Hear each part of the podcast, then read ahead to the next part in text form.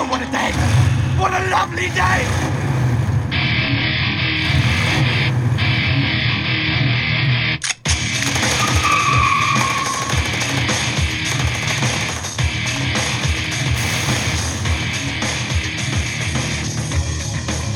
Hello there, ladies and gentlemen, friends and listeners, and welcome to the second episode of the Skill and Bones Radio Podcast, a show about games and geek culture coming to you from the wet coast of Bellingham, Washington.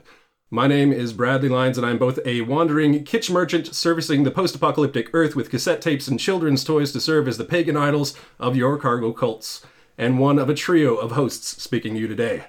Sitting to my right is Lauren Tinsley, Lord Lauren Tinsley, the warrior of pastoral farming board games, the Ayatollah of Agricola.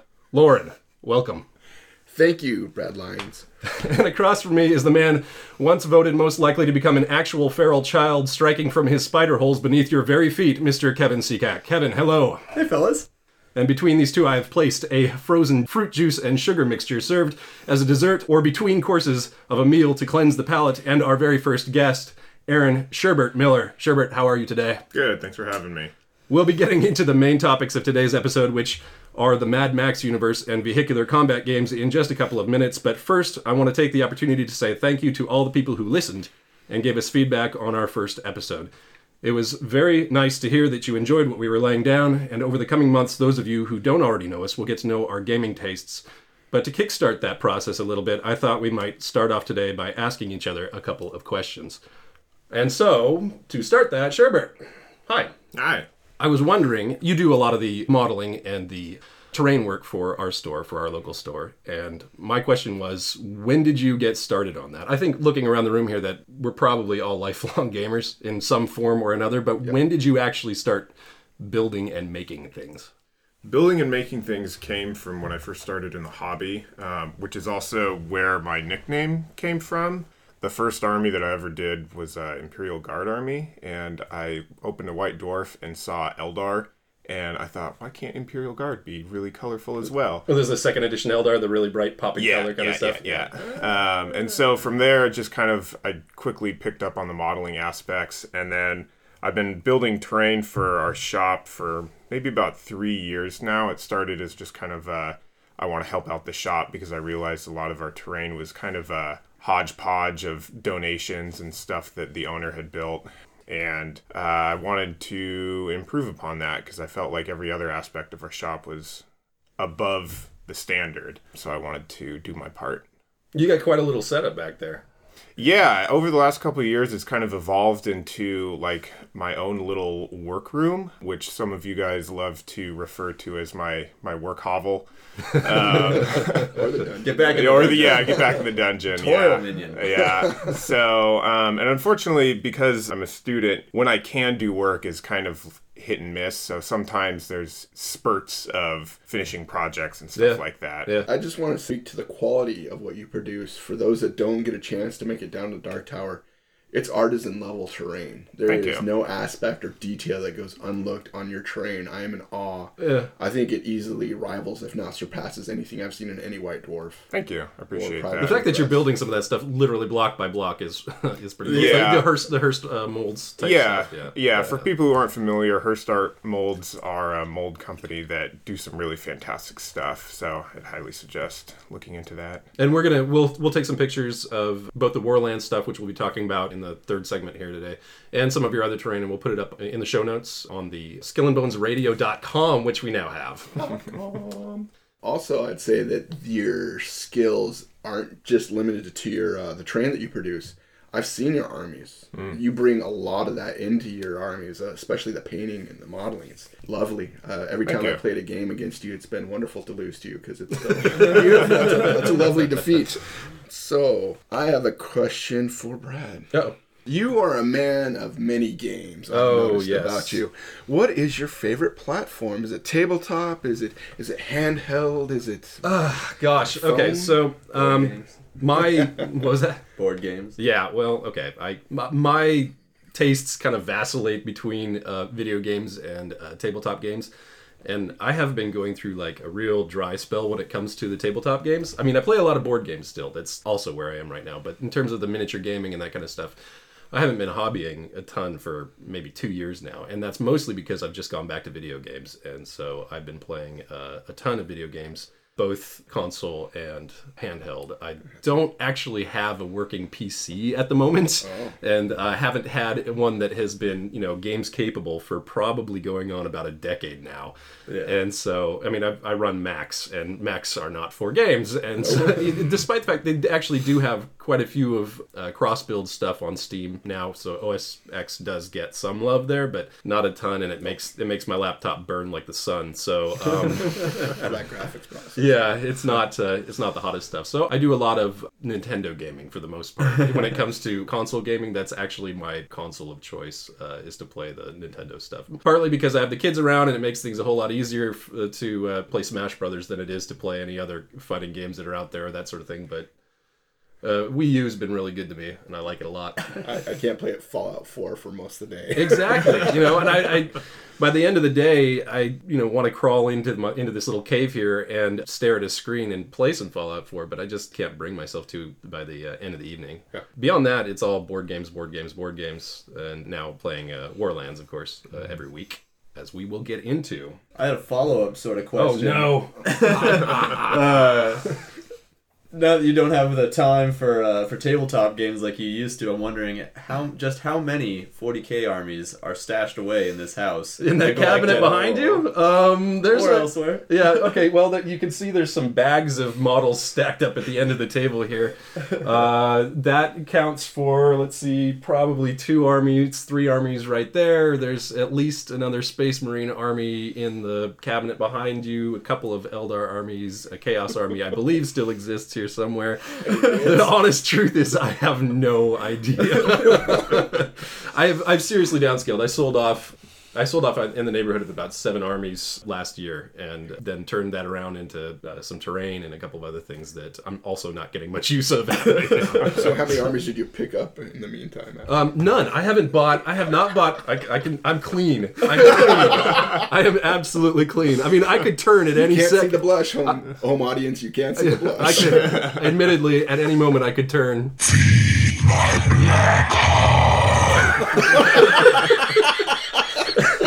but but I have not bought a 40k army for a very long time now. But I haven't played 40k for a very long time now, so that is good.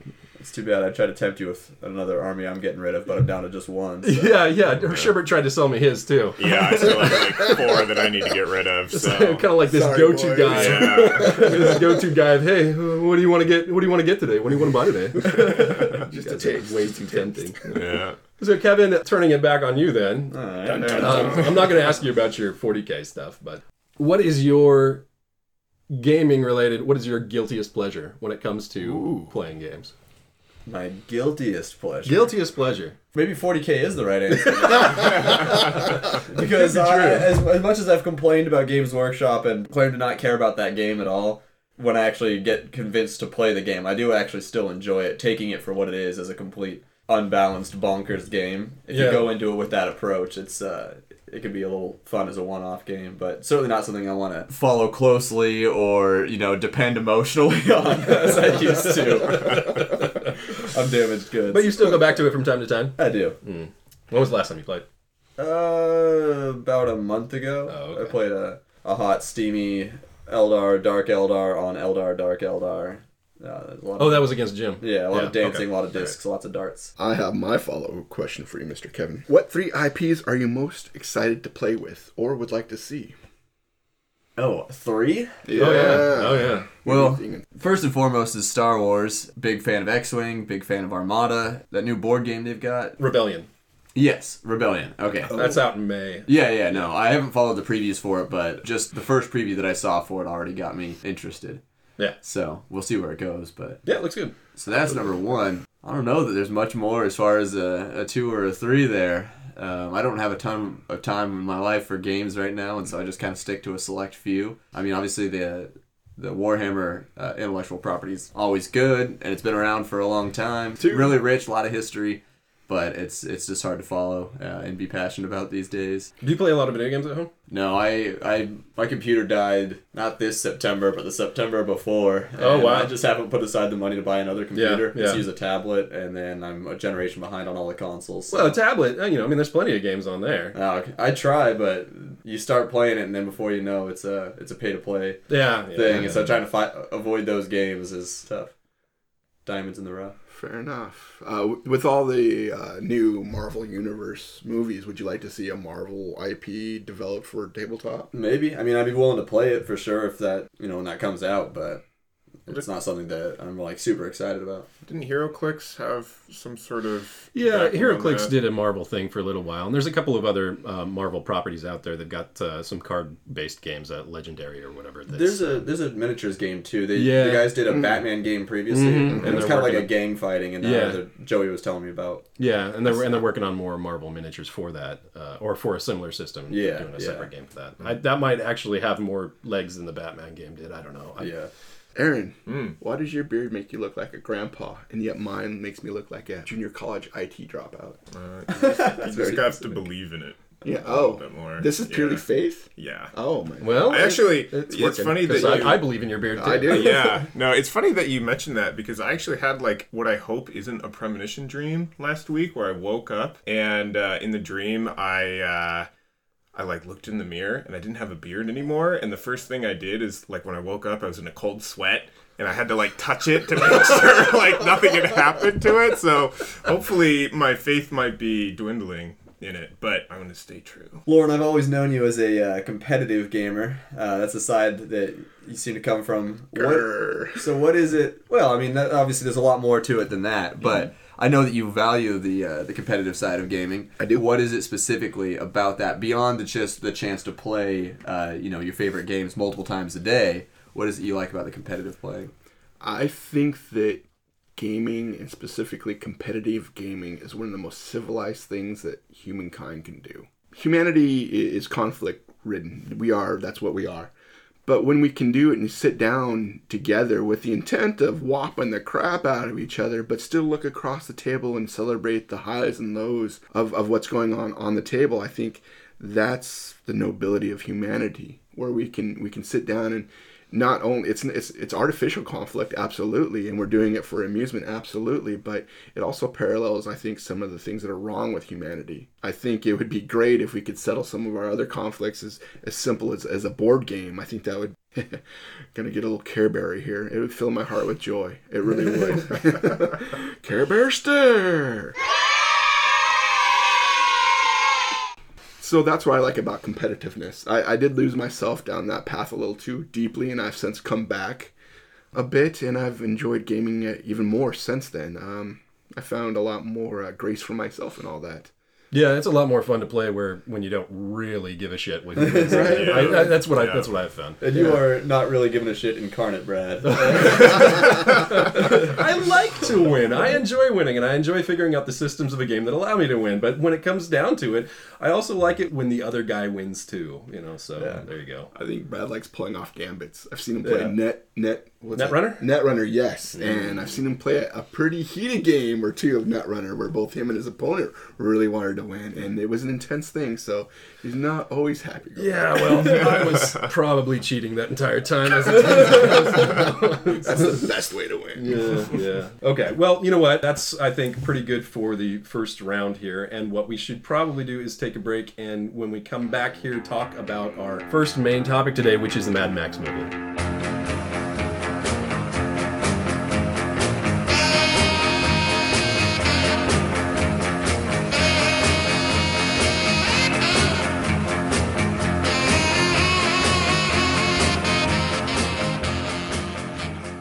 WorldSmithIndustries.com, originally created after a couple of successful Kickstarters. They're makers of terrain resin for tabletop wargaming. Current offerings include a variety of walls, water features, and some scatter terrain. The area terrain system involves a number of area terrain bases into which you can plug things like trees and rocks and giant crystals. There are also blank bases that can be used to make custom inserts or just make some open space. You can mix and match. It's easy to make a variety of terrain types just by switching out inserts. Because it's resin, it's a lot more durable than a lot of scratch-built terrain. It's highly detailed and really easy to paint. Skill and Bones listeners can get 10% off their orders by entering the code Skill and Bones at checkout. Go to worldsmithindustries.com. Return my treasures to me, and I myself will carry you to the gates of Valhalla. Let's go back, back to the original gates of Valhalla, if you will, listeners. Let's go back to Mad Max. If you guys are going to go back and watch this movie, you must look at it through the lens of what is current in that era. If you hold it up to Fury Road or anything that's been produced lately, it's gonna not stand up. So please, once you go back to Mad Max, look at look at the era before you critique.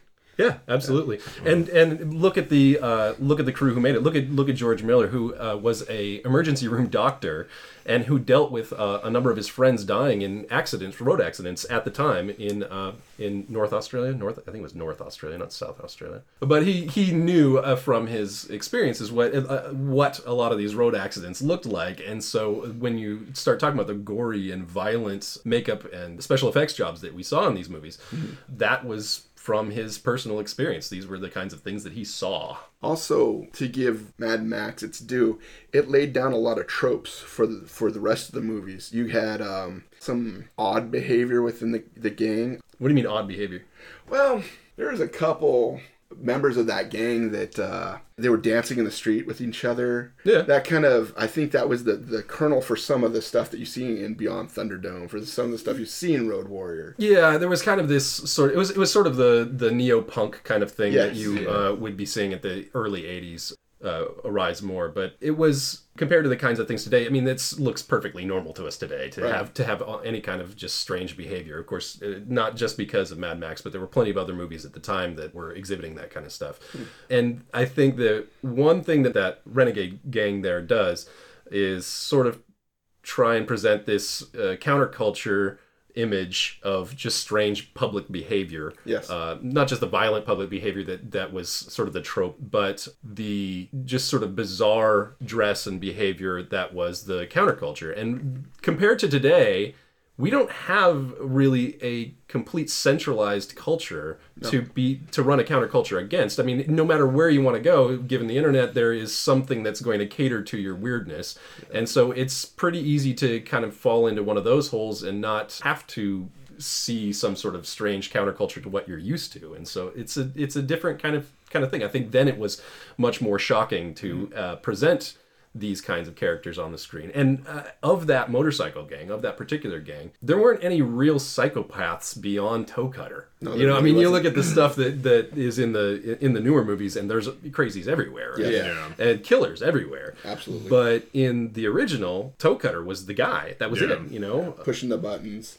yeah, pushing the buttons, dropping the match. His his second there, what was his name? I can't remember off the top of my head. He didn't want to burn Goose. No. You know, he, mm-hmm. he didn't he didn't want to set the cop on fire, and it was Toe Cutter that grabs him, says you're going to do this, and throws the literally throws the match out of his fingers onto the onto the ground, burning the guy. But nobody else was crazy. I think it just kind of shows the slow decline of the of the universe. Like, because I grew up watching The Road Warrior. I'd mm-hmm. seen that movie a bunch of times, and I hadn't seen Mad Max.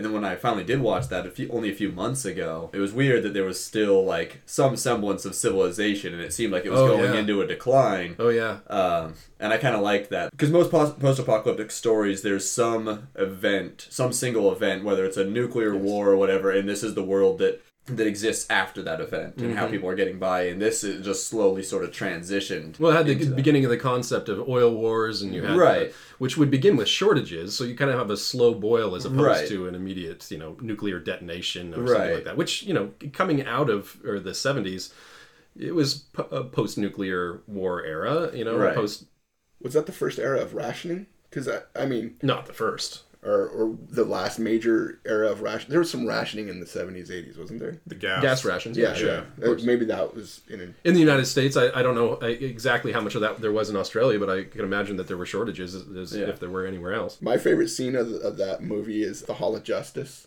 Whenever like, and now we're going back to the police station, Hall of Justice. I love that. Is it, was that the one that had kind of the iron gates with the with Yep. like one letter crooked? Yep. I think that on a on a shoestring budget, if you want to try and present things falling apart, just taking one letter on your on your Hall of Justice and tilting it forty five degrees to the right is uh, the best way to uh, to display dystopia Yeah. on a movie where you've really got to spend all of your money on uh, on car crashes. Yeah.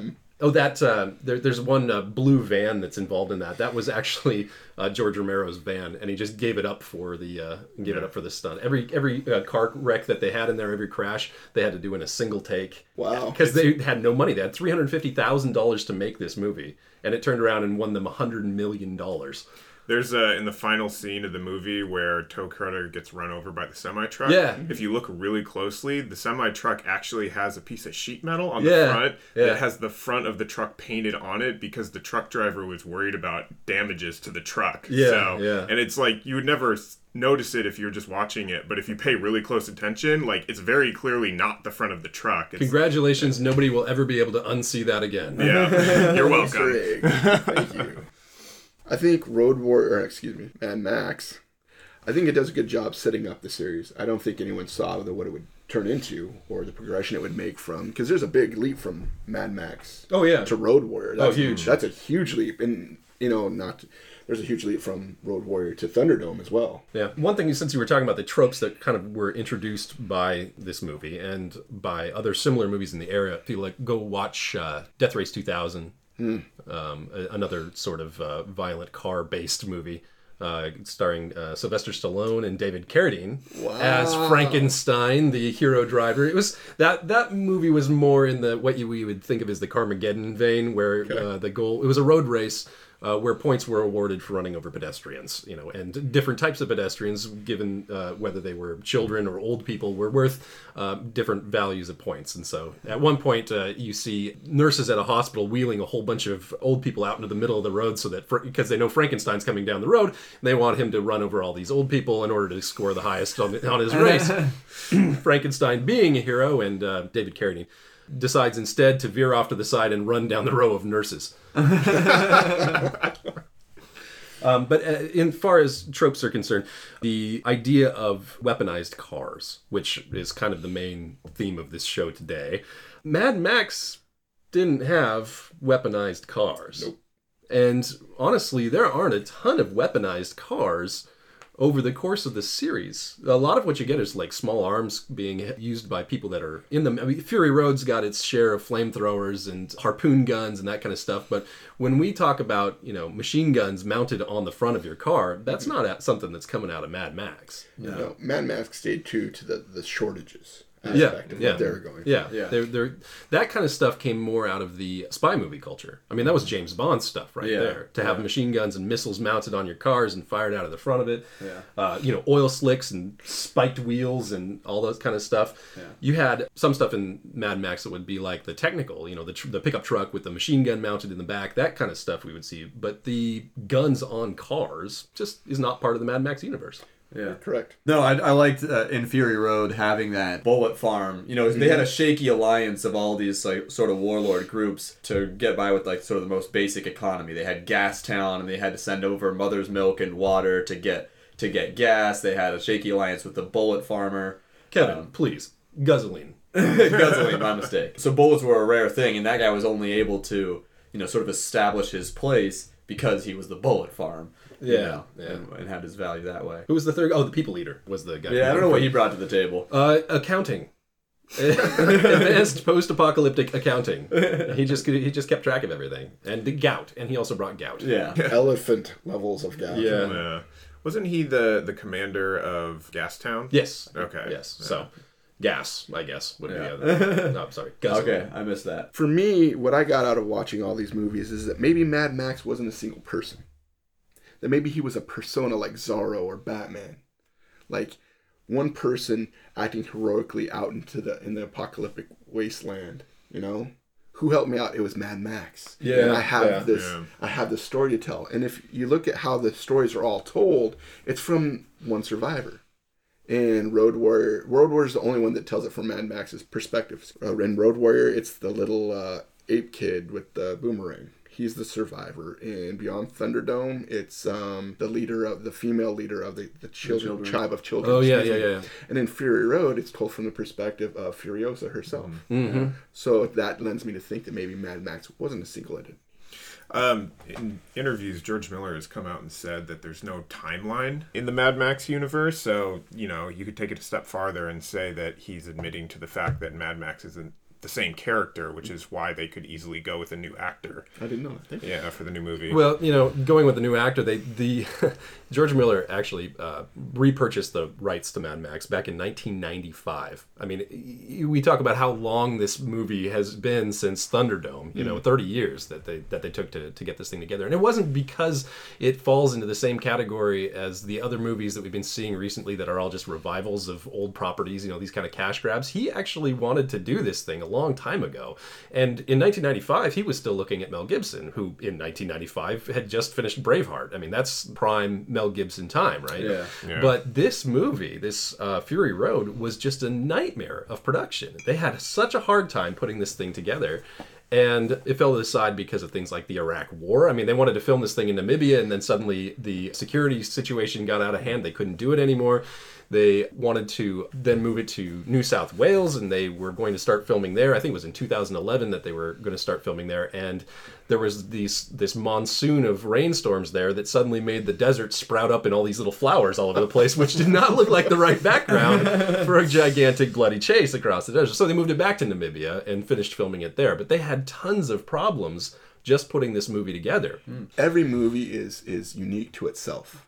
There's no template for every movie. We're not. It's not in the vein of like the Batman Begins. It's not in the vein of Star Wars or anything else that we're known for for continuity of storyline. Yeah, and it's not the same kind of reboot that we're looking at Right. as That- well, that as well. As, as, as the Batman movies, as the other superhero movies that we've Yeah. seen a lot of, as the Star Wars movies. Yeah. You know, I mean, it's not the same kind of. Maybe more of a set of anthologies rather than a continuous series of books. Yeah, and the next one, Yeah. um, supposedly called uh, Mad Max Wasteland, and actually apparently is going to be a prequel, from what I understand. Oh, okay. So there was uh, one actress who played one of the Vuvalinis, the uh, the the women warriors on the motor- motorcycles at, uh, in uh, Fury Road. Yeah. And uh, she was doing an interview on television, and she said that uh, she had read the script for the new movie, that it was a prequel, and uh, featured the history of Valkyrie, which was one of the Vuvalinis there, uh, as a child or something. So interacting with Mad Max again, this, the sole survivor kind of thing, uh, who's going to tell the story. But apparently, prequel. Yeah. And thank you for clearing up what a Vuvalini is. I had no idea. I love all the names and terms that came up with. I know that's one of the things that I think is really cool. Uh, that it, it does seem to have like a really rich background, but they don't waste any time like explaining it to you. No. because why would people that have been living in this reality for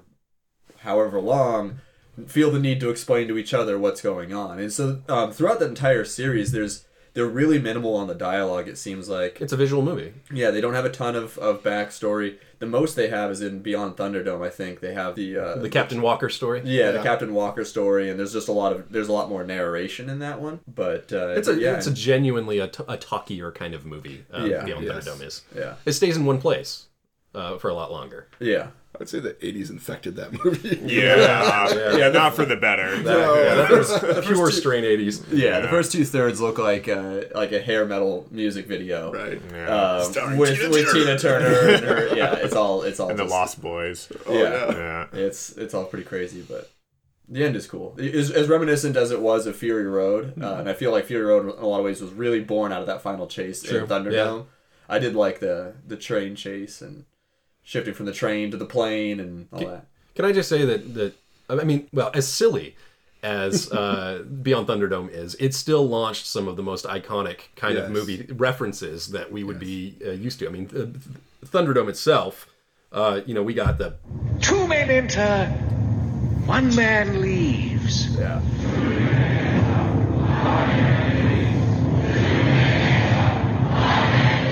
that's I mean that is pure Mad Max. I mean it's Yeah. just it's just steeped in that kind of thing. yeah, Uh, Master Blaster, great character, Yeah. fantastic. Uh, You know, right up there with uh, Toe Cutter and uh, Immortan Joe and Yeah. and uh, they uh, Humongous. Humongous, Lord Humongous, yes, Yeah. of course. yeah they uh, they seemed like they really liked the Master Blaster character in Thunderdome. and They kind of inserted that a little bit into uh, into Fury Road as well because they had Rictus and then his his little midget brother that was at the spy scope, the spyglass. Corpus. Corpus and Rictus. Yeah, yeah. Rictus erectus. Rectus erectus. Yeah. Yeah. Um, can you even remember Tina Turner's character's name? I, I can't. I'm, I'm not putting you on I the watched this spot. movie a few days ago and I literally cannot remember. But Master Blaster, you remember? Yeah, Oh, you know yeah. Master Blaster. But I mean, they say it like a half dozen times. Well, they probably say hers too. Oh, Auntie. She was Auntie. it Auntie? It was Auntie. That's right. I thought it was Mama, but I would. Yeah, No, no, Auntie.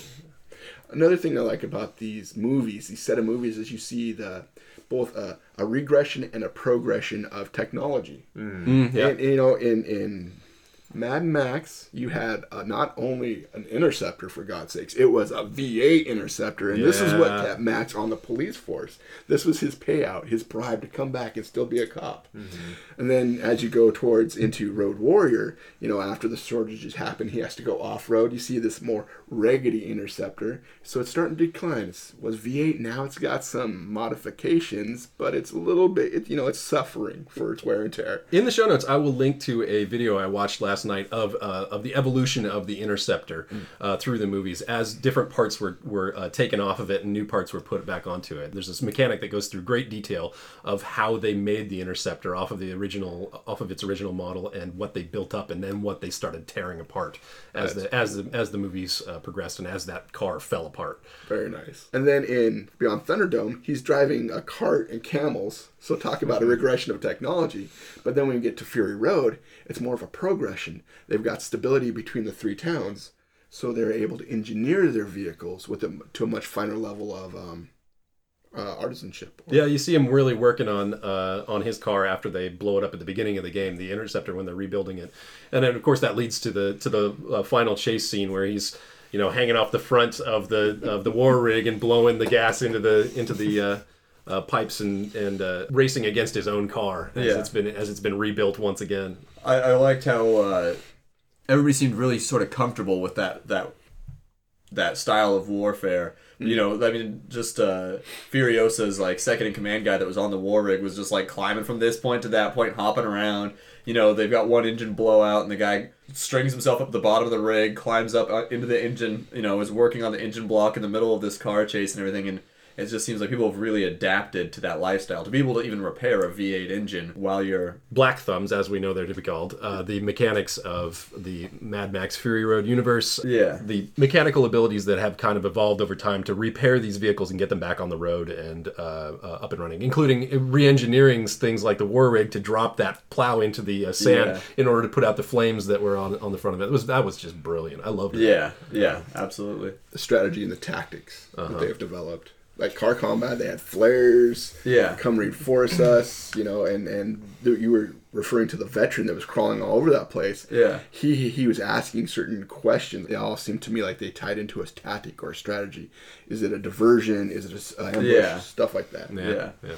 Also, one thing about the theme with a lot of the equipment in the films is it's like new, futuristic, uh, not prehistoric, but like futuristic old Mm-hmm. technology. Like you look at Furiosa's arm, and mm-hmm. it, it's like an engineering feat, but it's made out of like just bits and bobs. Yeah, and yeah, all the scratch. vehicles kind of represent that, where it's Yeah. like they've kind of progressed in an engineering evolution using the tools that they have, but they're all just broken tools. Yeah. So Yeah. um, but I'd like to bring up a point about the the practical effects that have been used in uh, Fury Road, but also all of the Mad Max um, films. And I think um, I know that you guys talked about it a little bit on the last episode. Um, but in an age where everything is just all CGI, or you just you know put a CGI band aid on anything that can't be fixed, George Miller really took it to the next level in trying to make this like as nitty gritty, realistic movie as possible, and um, I think it speaks volumes. Like I don't think anybody complained about there's too much dust on screen or anything like that. No, no. So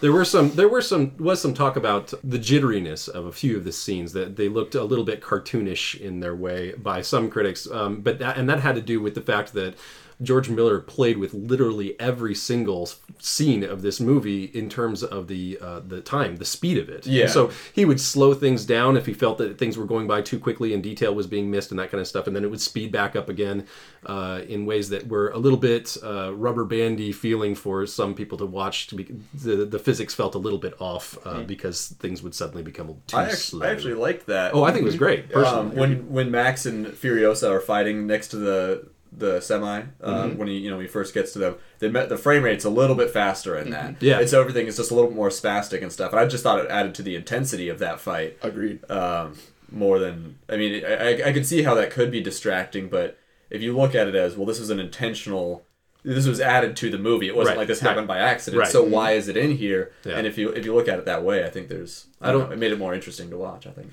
And it's a movie of details as well. I just Oh, want yeah. to put that down at the, from from the uh, Nux's name down on the gas pedal, or it was the brake that I noticed. I thought the the, the pedal was actually named Nux. I didn't realize that the, was the name of the character. My favorite tiny detail is uh, I don't know exactly how tiny tiny it is when you're talking about the central tenets of their little vehicle cult kind of thing that they got going there is when they're leaning out of the windows to Immortan Joe and they've got their fingers crossed like this in the in this in the prayer uh, sign with the with the, The V8. it, that it's a, makes a v- little V8 engine uh, in their hands. oh I didn't even realize that yeah, Yeah. the same same sort of symbol that you see, you know, tattooed or uh, uh, uh, scarred into the chest. You know, the, Yeah. the V8's everywhere on this. on Yeah, screen. they, they make it into almost a god. yeah. my favorite little detail as far as just like because it's all practical and this is the actual re- repurposed things that they built these cars with uh, my favorite little detail was just that Furiosa's pedal in the war rig was one of those um, foot scale things at the shoe Yeah. stores Yeah. to size you properly. Yeah, yeah. You know,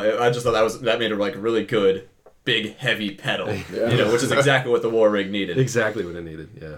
Well, okay. So what I think we're going to do is we're going to take a break here. When we come back, I've got another game for you, and then uh, we're going to uh, do a little bit of our own practical effects. We're going to build our own little cars and fight them off the table. we'll be talking Warlands. If you want to rule Eternal, you have to have skill and bones.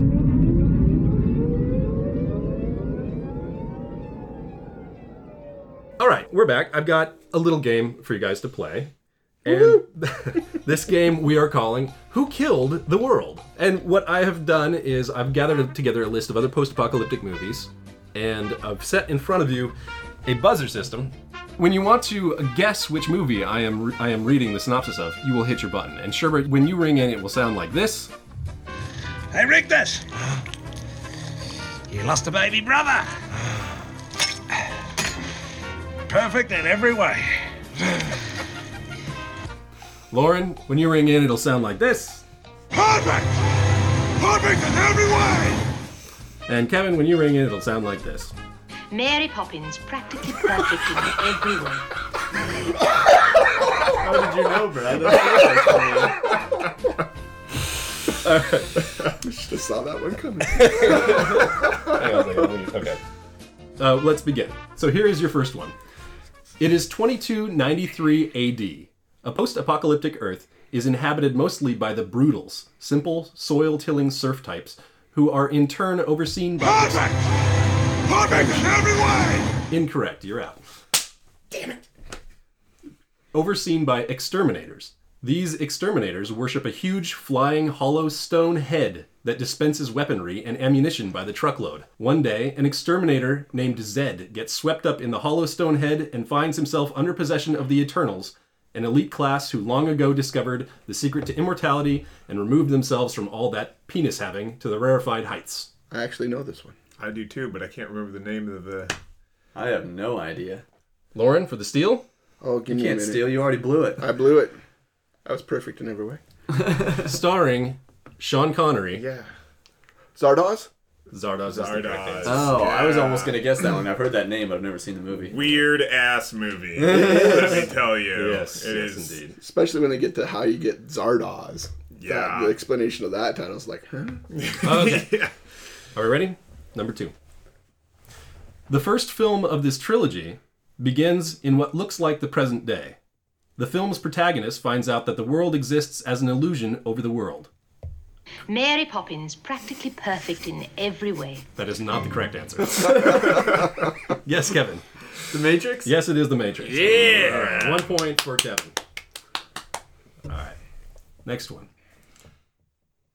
This film was released in 1971 and directed by Boris Sagal. The film stars Charlton Heston as Robert Neville. Perfect! Perfect in every way! I am legend. Incorrect. Mary Poppins, practically perfect in every way. Still wrong. Omega Man? That is correct. Point. uh, that is some minutia. That is weak. I got that right. All right. A post apocalyptic science fiction novel by American Walter M. Miller Jr. Miller seems to be a running theme here. First published in 1960, considered one of the classics of science fiction, it has never been out of print and has seen over 25 reprints and editions. It won the 1961 Hugo Award for the best science fiction novel. Set in a Roman Catholic monastery in the desert of the southwestern United States after a devastating nuclear war, the story spans thousands of years as civilization rebuilds itself. The monks of the Albertian Order of Leibowitz take up the mission of preserving the surviving remnants of man's scientific knowledge until the day the outside world is again ready for it. The novel has a three parts in different time periods and shows how the monastery and the world change over time. Perfect! Perfect in every way! Lauren. Dune. Nope. Anybody else want to take a shot at it? Stranger in a Strange Land. I haven't the foggiest. A Canticle for Leibowitz. Oh, yeah. Never no, heard of it. No. Well, oh man, classic. I was close. Dune. That Dune, was pretty yeah, close. Mm. that's pretty classic too. Okay. Next one. Here we go. Different ways the world has ended here. In 2008, 12 year old Quinn Abercrombie stumbles upon a sleeping dragon recently unearthed at a construction site in London. Said dragon then. Perfect in every way. Reign of, Fi- Yes, Reign of Fire. That that is correct. Reign of Fire. I knew that. one. like, wait, wait, wait. I can remember the title though. All right. Ready for this? In 2014, an acceleration of global warming prompts a desperate attempt to counteract it, the method of choice being the dispensing of chemical CW7 into the skies to cool the atmosphere. Working all too well, the attempt Mary sends... Poppins, practically perfect in every way. Still wrong. Snowpiercer. Snowpiercer is correct. Ah. All right, good job. I had you for that one for sure. I thought you were going to grab that one. Yeah, Yeah, I know I, I saw the wheels turn and I had to get in there. I didn't even have the name of the movie yet when I hit the thing. I was like, this will give me time. Okay, here we go. Next one. In the dystopian near future of this video game, a deadly plague known as the Grey Death has befallen mankind. The only known vaccine, ambrosia, the distribution of which is tightly controlled by the Orwellian. Perfect! Perfect in every way! What? The Last of Us. Incorrect. Perfect in every way. Yes. Bioshock. No. No. Kevin, this was wide open to, for you. Um, the distribution of which is tightly controlled by Orwellian government agencies merely delays the inevitable. Terrorist groups are capitalizing on the increasing desperation of the common folk, and their increasing activity urges world governments to create the United Nations Anti Terrorist Coalition, UNATCO. You follow J.C. Denton, a rookie elite UNATCO operative who eventually becomes tangled in a conspiracy plot involving the Illuminati, chupacabras, greys, black helicopters, genetic design, underground labs, and rogue AIs. I'm going to take a wild stab. I've never played any of these games. Mary Poppins, practically Incorrect. perfect in every way. Deus Ex? Deus Ex is the correct answer. Mm. That's right. That crossed through my head, but mm-hmm. no. Okay, we just got a couple more here. Killing you guys. You are killing them. A movie based on a novel of the same name by William F. Nolan and George Clayton Johnson, depicting a future where everyone is young and healthy, no one needs to work, and people look forward to the chance for renewal, presumably some sort of rebirth or reincarnation, in the carousel at the age of 30. A privilege given to those who have obeyed the rules faithfully. However, there is a darker side to this apparent utopia. No one has ever survived carousel. Resource management and population control are simply maintained by mandating the death of everyone who reaches the age of 30. Not ringing any bells. People, come on, Logan's Run. No? I've heard of it. I've Oh, heard wow. of it. Yeah. All right, I didn't. Uh, I didn't do enough research on this. I was just cramming the Mad Max movies in in the last that's week. just fine. here. That's fine. No points awarded. There comes another. Sam Hell is a prisoner of the female faction who took over the U.S. after nuclear war. Mutants thrive in the wasteland while humans face possible extinction due to infertility. Bomb strapped to his crotch, Hell is forced to rescue a group of fertile women from a harem ran by an evil mutant gang, starring WWF star Rowdy Roddy Piper. I know this. I can't remember the title though. Uh, something about Frogtown, Stumptown. It's like, oh my gosh, we talked about this. Partial credit. It is Hell Comes to Frogtown. Yes. Nobody watched Rowdy Roddy Piper.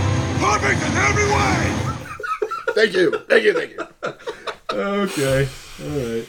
A 1975 film based on the short story novella by Harlan Ellison is a look into the life of Vic and his telepathic dog Blood as they wander. Perfect! Perfect in every way! What? A boy and his dog. That is correct. A boy and his dog. Nice. Because of the inch, oh. oh, the shit. dog wants to eat the female. He's catching up. Classic. All right. I've got one more here. In the year 2065, an alien infestation has overrun Earth. The remaining humans live in barrier cities all over the world while trying to free their planet from the spectral alien beings, or phantoms, that devastate everything in their path. Dr. Aki Ross, alongside her old mentor Dr. Sid, hopes to unlock the secret behind these phantoms and find a way to destroy them without harming Mary Earth. Poppins, practically perfect in every way. Is it Phantoms? Incorrect. Damn it. That's what I thought. that didn't match the I was like, is he just hanging some it's blow fruit here? I'm gonna snatch at it. All right, but General Hein has plans to annihilate the Phantoms using a huge space cannon, regardless of the damage it can do to the Do you know planet. now? I think so. But Nobody else has got it? What do you got? is that Final Fantasy Spirits Within? That is correct. All right. That's been like. I haven't watched that. Since it. It's yeah, been a long that was time. a long time ago. I know. I need to. I need to watch that movie again. No. I remember the mind. I remember the effects being mind blowing at the time. At the time, yeah, that was, some, that was some top level I'm curious to see how it did. I doubt it holds up. Yeah. but, yeah, yeah. I thought it was bad at the I'm like, I appreciated it. I'm like, whoa, this looks like a really bad CGI movie. Well, congratulations, Kevin, Again, bring it on. on winning this round of What Killed the World. And in just a moment, we'll be back and we will talk about Warlands.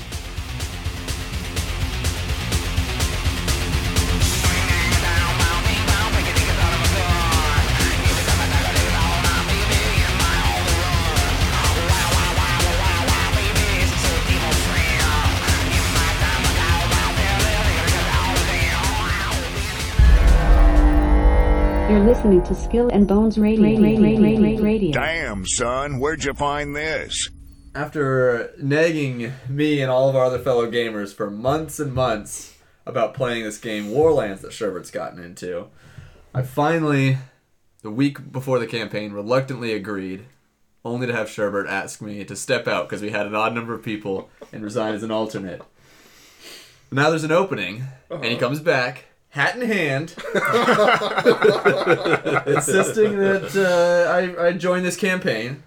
So, Sherbert, what is Warlands and why should I play it? So, Warlands is a game that was made by Aberrant Games, I think four to five years ago. 2011. yeah, 25 2000, years? yeah, 25 years ago, yeah. uh, no, 2011, and it's a really good game because it captures vehicular combat and the movement aspects of that. Like, you feel like there's movement on the table, and that's something that a lot of games don't do. You're kind of pushing models around, and you you have to imagine it in your own mind's eye, like what's actually happening on the battlefield. Hmm. But Warlands, it, it's really good because it's very cinematic. There's rules for like can I slam on the brakes, spin my car around, and then run into a wall and kill other people with my explosion? Yes, you can. Yes, there you are can. rules for that. Yes, you can. In fact, you might not be able to avoid doing so. yeah, yeah. Sometimes it's the only thing you can do. So that's really good. Unfortunately, Aberrant Games hasn't supported Warlands very well. They came out with a base rule book, which is riddled with grammatical errors and weird inconsistencies where they put rules in certain spots. and It's they don't- really hard to find what you're looking for it in is, that book. yeah. It, it, it seems like a, a first, like like a beta almost. Mm-hmm. Um, like this is what they handed to the editors before it actually went to the printers. Um, So it's like a Games Workshop product. exactly. yes.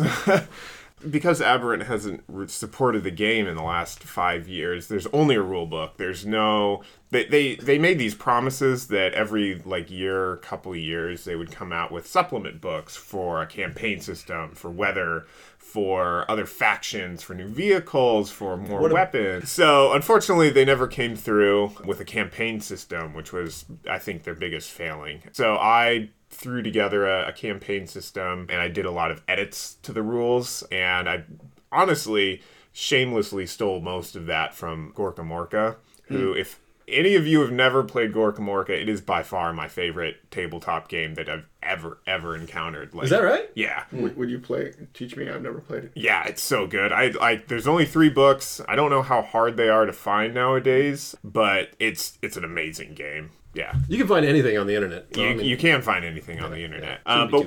Warlands is a really good game because unlike other car games like Car Wars, it's fairly easy to construct vehicles and you also get a lot of them on the table. I'm gonna call a little bullshit on a bit of that because Warlands is not super simple to build vehicles for. I mean, I, I recently went back and picked up a copy of Car Wars. They did a Kickstarter to uh, re-release it. They're re- remaking it actually. I think as part of the uh, rewards from the Ogre Kickstarter that Steve Jackson Games did uh, a couple years ago now. Jeez. And one of the side products that they made was this Car Wars Arena, which is just a reboxed uh, version of the original with a whole bunch of extra maps uh, on there to play some Car Wars. And we busted it out a little while ago and played Car Wars with uh, Eli, and I played with Russ and Keisha. And it was not that difficult to build cars in Car Wars, but that system has got a lot more options for building cars than Warlands does. And Warlands, it's really obtuse in the way that it presents how these cars fit together. And so it's it's really difficult to, to make a warband when, when you don't really know how things are going to play out on the table. It's it's kind of a difficult game to pick up from scratch. Let's Yeah. say that. It is a little clunky and time consuming to create lists, but I don't know if it's extremely difficult. It's just tedious. It is, yeah, it is. tedious. Sounds like they uh, they captured the idea of putting together a post-apocalyptic vehicle perfectly. Then a little clunky, a little rickety, not as intuitive as you might like, but with Yeah. enough uh, elbow grease and duct tape, you can make it work. Yeah, yeah. Basically, strap more metal over it. Right. Um, uh, we should talk about, I mean, how the game really works, though. Sure. Um, so a- after you get your warband put together, once you finally figure that, you sort of s- sort your way through it, and you've paid Weeks for your later. yeah, and you paid for your driver, you figured your points out, and and we play at different points value than what the game can scale up to. We're playing on a, a smaller. Uh, scale right now 200 points or so uh, vehicles out there and what does that really buy you first of all what, how many how many models are we putting on the table It really depends. I mean, you can do. Uh, there's a couple people in the campaign that are really going for an elite type of force where they only have four or five vehicles, and then you can really just get some rickshaws together, throw a machine gun on it, and just hope for the best. And I then you're looking really, for like really want a literal rickshaw to be going out in the middle of this thing. Quick question. Um, what seems to be one of the more popular car builds right now within the campaign?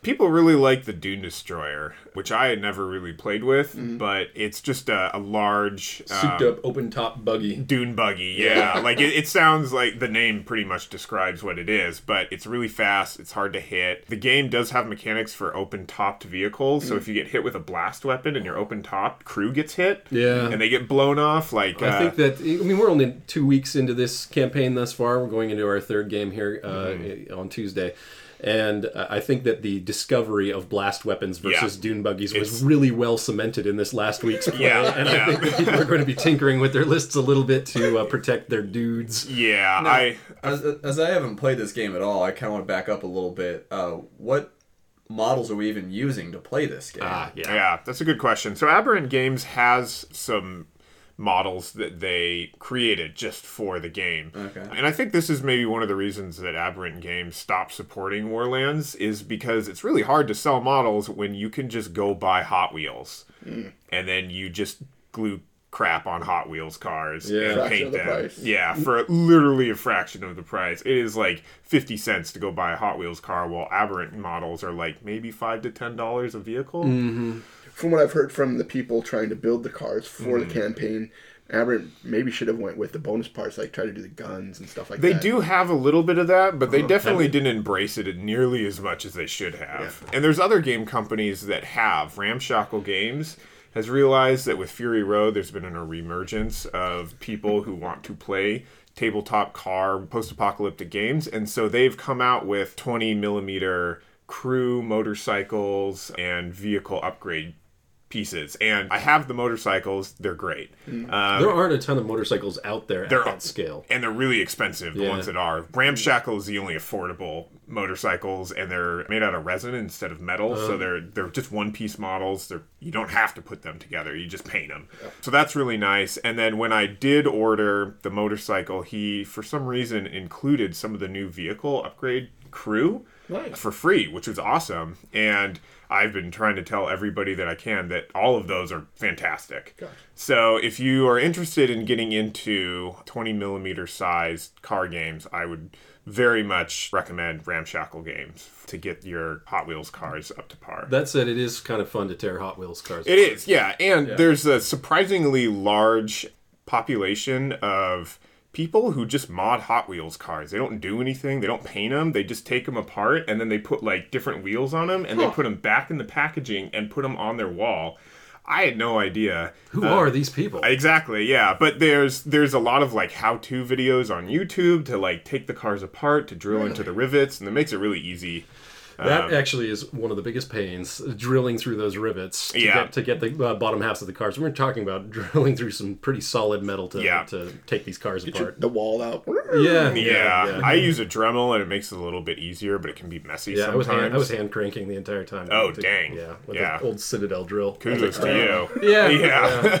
There's better ways. yeah, yeah. So yeah, that is a good question. Uh, 20 millimeter Hot Wheel size Matchbox. Uh, Just go to like a local toy store, like a used toy store. We have one in our local shop called Finders Keepers, where you could buy a bag of like 50 cars for like 20 bucks. 20 bucks, Yeah, 15, 20 yeah. bucks. And so three, three or four of us ran out there and bought these giant bags Yeah. of cars, and now we have an oversized surplus of random Hot Wheels cars in our Yeah. houses. That That sounds like a really good junkyard. yeah, Yeah. Oh, that's a yeah, that's not a bad point. Yeah, yeah, So it's really easy to like honestly like I find the hobby aspect, the actual building and converting aspect of any tabletop game the most fun. It was for myself yeah. and modding Hot Wheels cars has definitely taken me back to my childhood. Like I hadn't realized how how gleeful I was like mulling through and pawing through a big bag of cars like oh look at this one this one's sweet like this is a big truck Yeah. and so like that was that was kind of cool because it was like flashback 15 years to being a little kid. But also it's just really really easy and quick to convert and paint these up. Hmm. So you don't get bogged down in this like ludicrously long hobby project like creating a Warhammer fantasy army or Yeah, 40k army yeah. from scratch. It's like I need 10 cars. I can put some time into it, trying some some new techniques that I've never tried before. I started using for the painting process weathering powders Uh-huh. um, to get them really dusty looking. Hadn't really experimented with them that much, and it works great. So Yeah, how many cars did you end up putting together? I don't know. You've got it looks I somewhere have- in the neighborhood of thirty I cars. or no so. No got- no no no. Oh, you've got. I've Those got- are just the ones you carry around. No, I've got like upwards of like fifty or sixty, and I haven't stopped. Yeah, like completely done. You're still doing it? And I yeah, I took a so I just finished building a uh, a war rig model that's going to be used in the final uh, final week of the campaign, and it took me so long to get that built and painted that I wanted to take like a side break before I started working on the crew because I haven't finished the crew. I just finished the rig, and so I went back to like Folks at home, do you hear the level of detail? You might not be able to see the models, but you can hear the level of detail that Aaron goes through to make these things. Again, wonderful models. He When can we put pictures work. of this war rig up? Seriously. Uh, I have some pictures up in various places. I can send some to you so that you can throw them up on Okay, your all right. website. We'll throw them up on uh, skillandbonesradio.com. yeah. Oh, I have a, que- another question for you. Um, Sure. What builds would you like to see people use? Was there something you'd hope that would come out of this that you haven't seen yet? No, I think that's something that's really nice about Warlands is people can do pretty much whatever they want, and to kind of guide it a little bit is an- another failing of the basic rule book is there's only one mission, Oh. and it's not a very good mission. It's, it's a pretty bad mission. So I not only have I like had to create a campaign system, but I've had to create a mission for each week. That's so a lot of work. It is a lot of work. Um, I'm I the plan is every time a Mad Max movie comes out in the future is to follow the release of a movie with another Warlands campaign. Oh, cool. So hopefully it'll be less work in the future because I'll already have all this stockpiled uh, information. The rest of us will have masses of Hot Wheel cars in our closets and Right. boxes. yeah, get brought out once a year or something like that. But I'm uh, down. yeah, I'm I'm looking forward to it. It seems to generate a lot of interest, and you know, as Kevin started this little conversation out, I had to turn people away because we had too many. Well, just people- Kevin. Just Kevin. Yeah, That's yeah, yeah. And, and people might be a strong word there. Yeah, I don't deserve person. to be a part of it. Yeah. Yeah. Um, okay, so once you actually get all of your models painted up and you've got your list built and we put them on the table, and then what happens? I mean, what? How is this game? How does this game work? I mean, Sure, yeah. So you have your army list is basically a template of each one of your vehicles with all its stats and stuff like that. And so the vehicles in game, there's four different speeds, and vehicles that are moving at a faster speed get to go before other vehicles. So there's fast, cruising, slow, and stationary. The slower you're moving, the easier you are to hit. You have less or more turns depending on what the chassis is. yeah. So there's a, Um, there's kind of a it's it's almost like a naval game mechanic in here where you've got of, yeah. you have your compulsory movement for each vehicle. They have to move a certain number of inches Mm-hmm. before they can make a turn and move in a different direction, Oh, and then they uh, have to move that same compulsory movement again before they can make a second turn. Same compulsory movement before they can make a third turn. And depending on the type of car that you're using, you may be limited in the number of turns you can make per turn or per Oh, okay. per phase. And then the type of engine that you have determines Mm-hmm. the total number of inches that you can move at whatever speed your uh, car is moving. So you set say you set your car to speed fast, right? Yeah. That that means that with the particular engine type, you may be moving somewhere between 11 to 15 inches. Oh, okay. And then the number of turns that you can make during that 11 to 15 inches is determined by the chassis of the car that you've got, and whether or not you're actually going to be able to make those turns is often determined by the tires that you buy for the car. Yeah, and what what surface you're driving on top Mm-hmm. of as well. So how do you change speed? Are there like action points or something like that? At, at the end of the turn, you can choose to accelerate or decelerate your car, By or one level. Yeah, by one level, so you can start to slow down. Or uh, you can pull a special maneuver and throw on the e-brake and, Yep. and slam on the brakes, assuming that your driver can make his control check and, and, not suddenly spin out of control. Yeah. Which happens a, lot.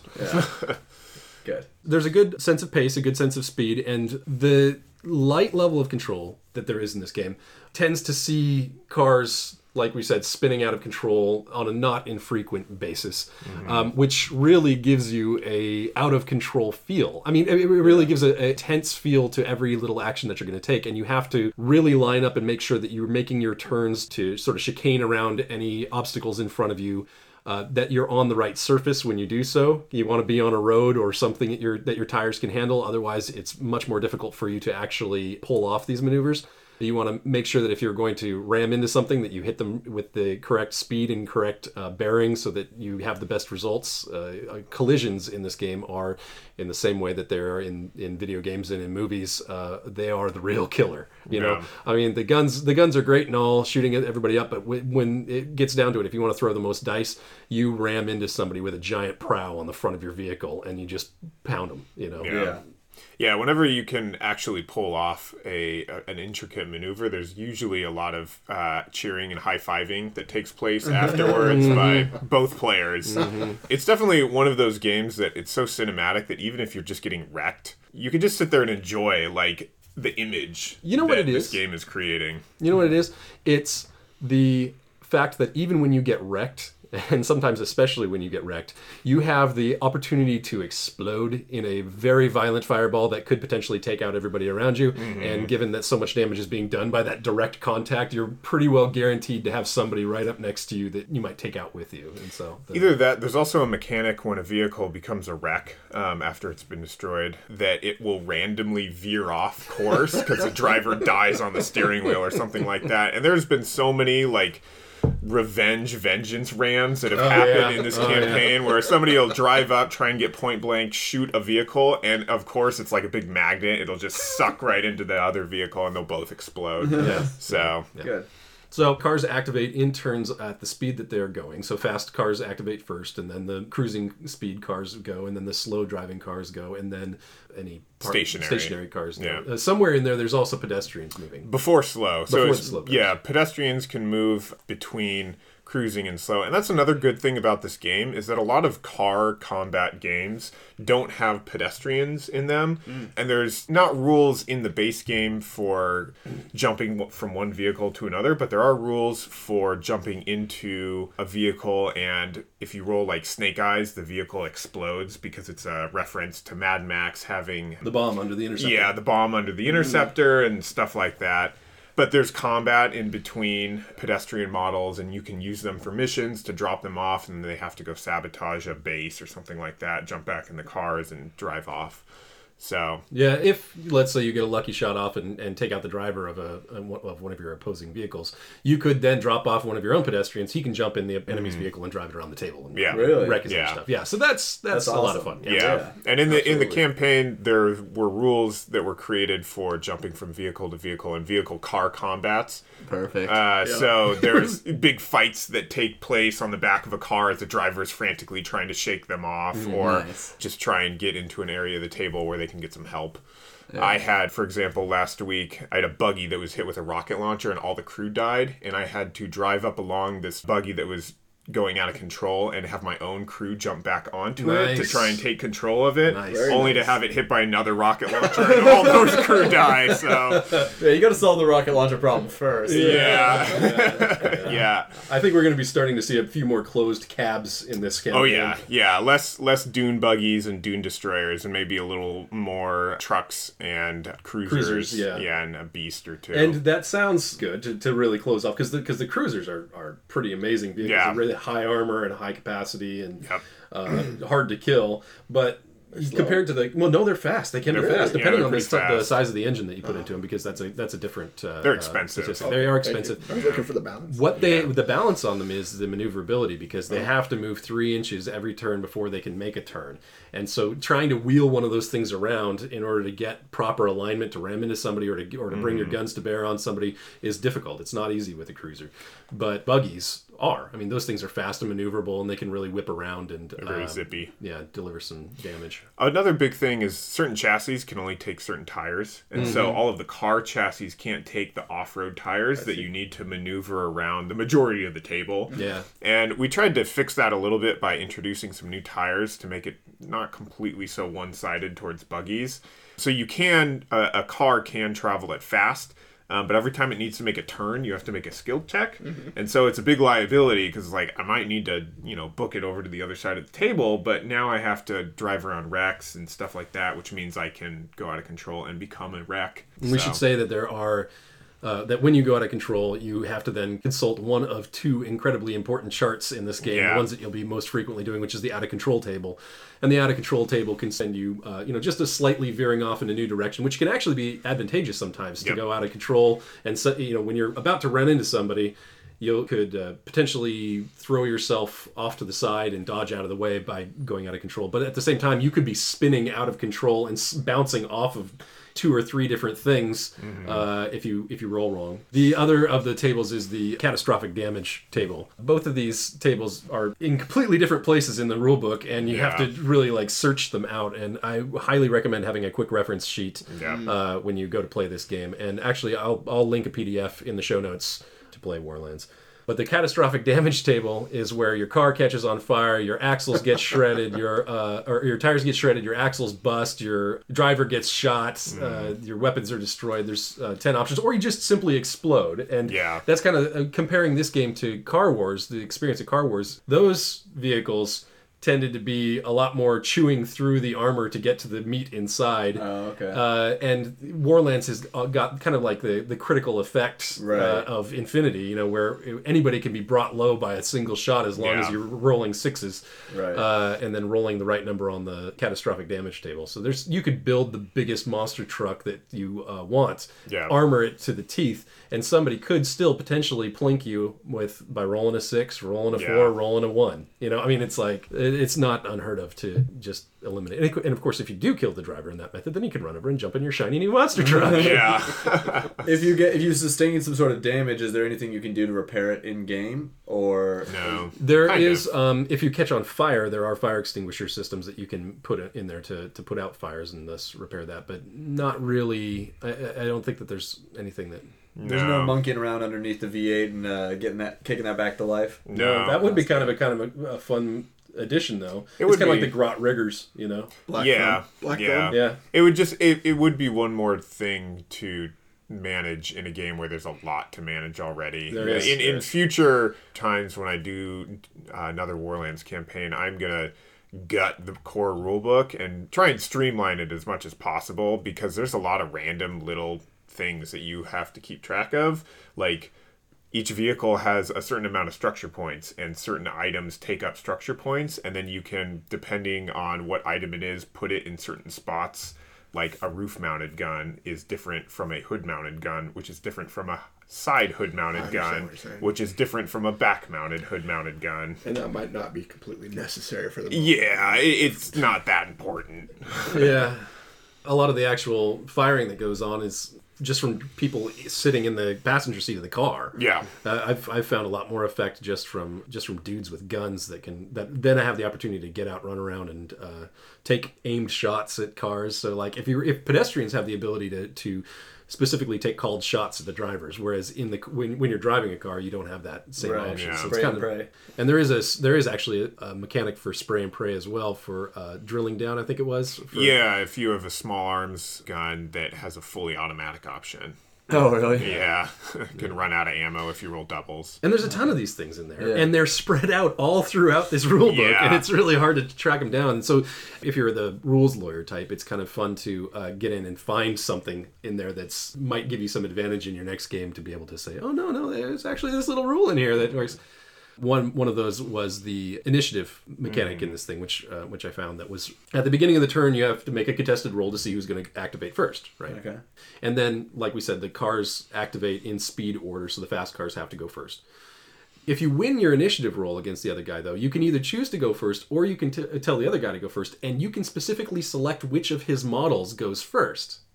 So if you've got something lined up where you where you were really hoping to maybe skirt around another car, or let's say that he's got two cars that are in line driving front to back, you could say, no, why don't you activate that back car first? And it will run into the car in front of it unless he pulls some sort of e-brake maneuver or something like that. Casey did that to me in our game this last week. Yeah. And uh, I, I knew it was going to happen when the second that he won that initiative roll and this smile broke across his face. I'm like, oh, I'm lined up over there. And he pointed at that one and said, "Yep, that one's going first. And I had to I had to jam on the brakes and spun out of control and had to get you know I lost my entire uh, plan Yeah. uh, that I had kind of laid out to begin with because I was not cautious about how I lined up my cars. yeah dirty, dirty. It is. It Yeah. is. Good play, good But it's, it's, it's a good play. It's, it was it was a smart thing. So you really got to pay attention to the positioning of your of your vehicles.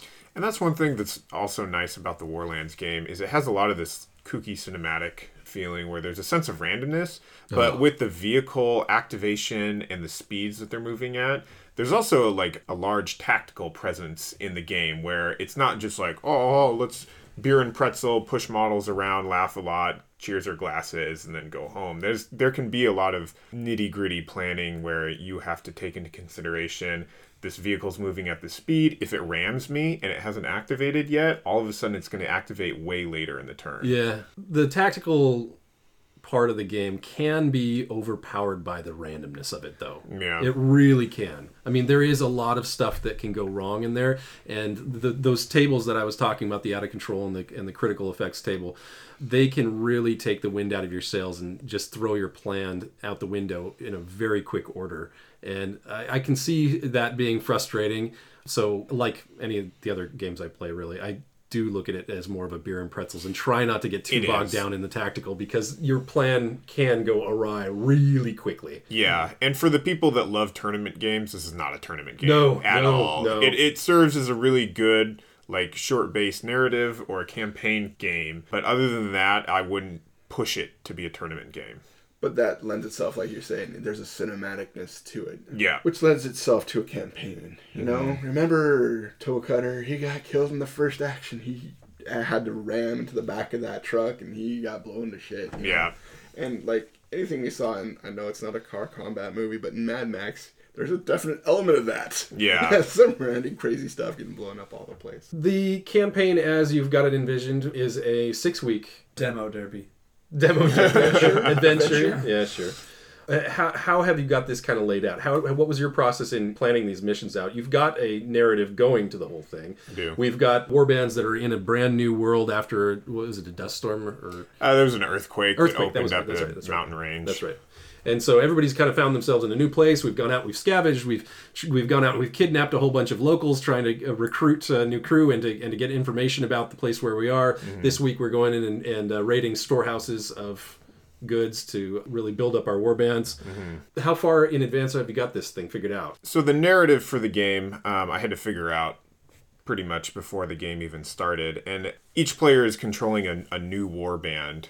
There are war bands that are already in this new territory, and they control the really chrome gear, like the war rig. And so in the last week, these these kind of new destitute war bands that were able to drag themselves into this territory are trying to build up their war bands for the eventual usurpation of the original inhabitants.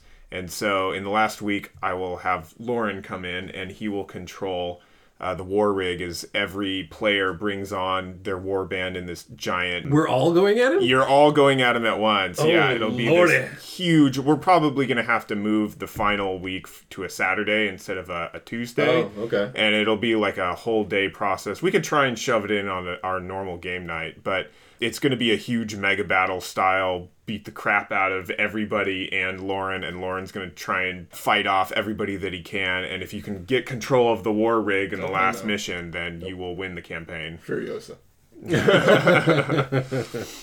I'm looking forward to that. Yeah, that sounds awesome. Yeah. It'd be, I was thinking it'd be cool to have a, a mission to kind of simulate that chase in Fury Road where you have the war rig is kind of the central piece and doesn't actually move on That- the table. That's And- actually going to be the rules. So, Oh, in- really? Yeah. So this is one of the parts where I shamelessly stole from Gorkamorka. Gorka Morka has a, a mission called the Chase, where there's two vehicles. One of them is chasing the other, and you set them up in the middle of the table, and the vehicles are assumed to be moving at a certain speed. Hmm. And all of the terrain at the end of every turn is moved back at that same speed. So new terrain is put on the table, and you have to drive around Yes. it. And if your if your vehicle like the engine gets broken you will eventually move off the back of the table because you can't maintain the right speed and you can hit your thrusters and try and push ahead of vehicles so i Yes. took those rules and made some small addendums to, to the warlands rules and i just called it the endless road and so this week will be a kind of smash and grab next week will be a retribution like one warband is trying to catch up to the other warband on the endless road and get their gear back and then the final mission will also be using the endless road rules. So we'll slam two six by four tables together.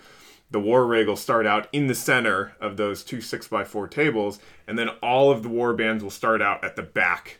Of, Oh, uh, okay, all so right. they'll they'll start out about six feet away, and then they'll just have to try and claw over each other to get up to the war rig as the war rig is trying to hurdle itself off the end of their end of the table. That sounds fantastic. Yeah, so I'm looking forward to it. Hopefully, it'll work. It's going to be seven people moving models around at once, so it might get a little clustered, but we'll see. I'll do everything in my power to clear that board out. Yeah.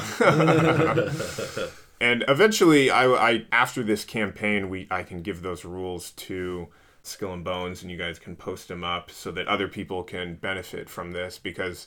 It would definitely be frustrating for somebody to hear out all these good things about mm-hmm. Warlands and then go in and see how messed up the base book is. Because one thing that we haven't talked about is when you construct your vehicle, they have ready-made vehicles mm-hmm. that are in the base Warlands rules. If- Including the Mad Max Interceptor with dog. yeah, with dog, Lone, loner and dog in the interceptor. Yeah, so you can pay for these ready-made constructed vehicles. However, and this is a big however, they're using different rules for those vehicles because they work out to be like half as expensive as if you created those vehicles from the parts in the basic. Is it really that big of a divergence? It's the the motorcycles. They're like three times as expensive to make a motorcycle with the exact same gear as the one that you buy ready made. So I had to make tons and tons of changes to the base rules so that vehicles aren't ludicrously overpriced. Oh, okay. It So sounds like this needs like a base level balancing revamp. it does, yeah, significantly so. Wow. Yeah. All right. Well, thank you for setting up this campaign, and thank you for running it. I know, I've, having run campaigns before, it takes a lot of work to uh, really get this stuff organized, and especially when the rules don't actually exist to begin with. Yep. Uh, for these missions, I know it's uh, a lot of work to put them together. So thanks for doing that, and thank you for coming out here and talking to us today. It's been a lot of fun. Yeah, thanks for having me. Thanks, Aaron. Uh, we're going to take one more break, and when we come back, we'll close out the show.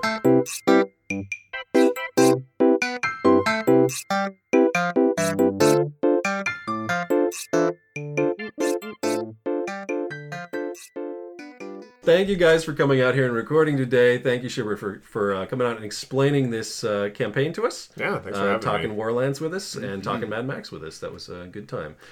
I also want to say thank you for what you bring to the hobby. I know that's Mm. getting a little bit Careberry, but I think that uh, having you in our community is has been a, an ama- amazing asset. I think you've uh, inspired a lot of people. Thank you. Hopefully I can stay around for another couple of years. That'd be awesome. Especially for this thing. I mean, building these cars is fun. Yeah, it is fun. Right.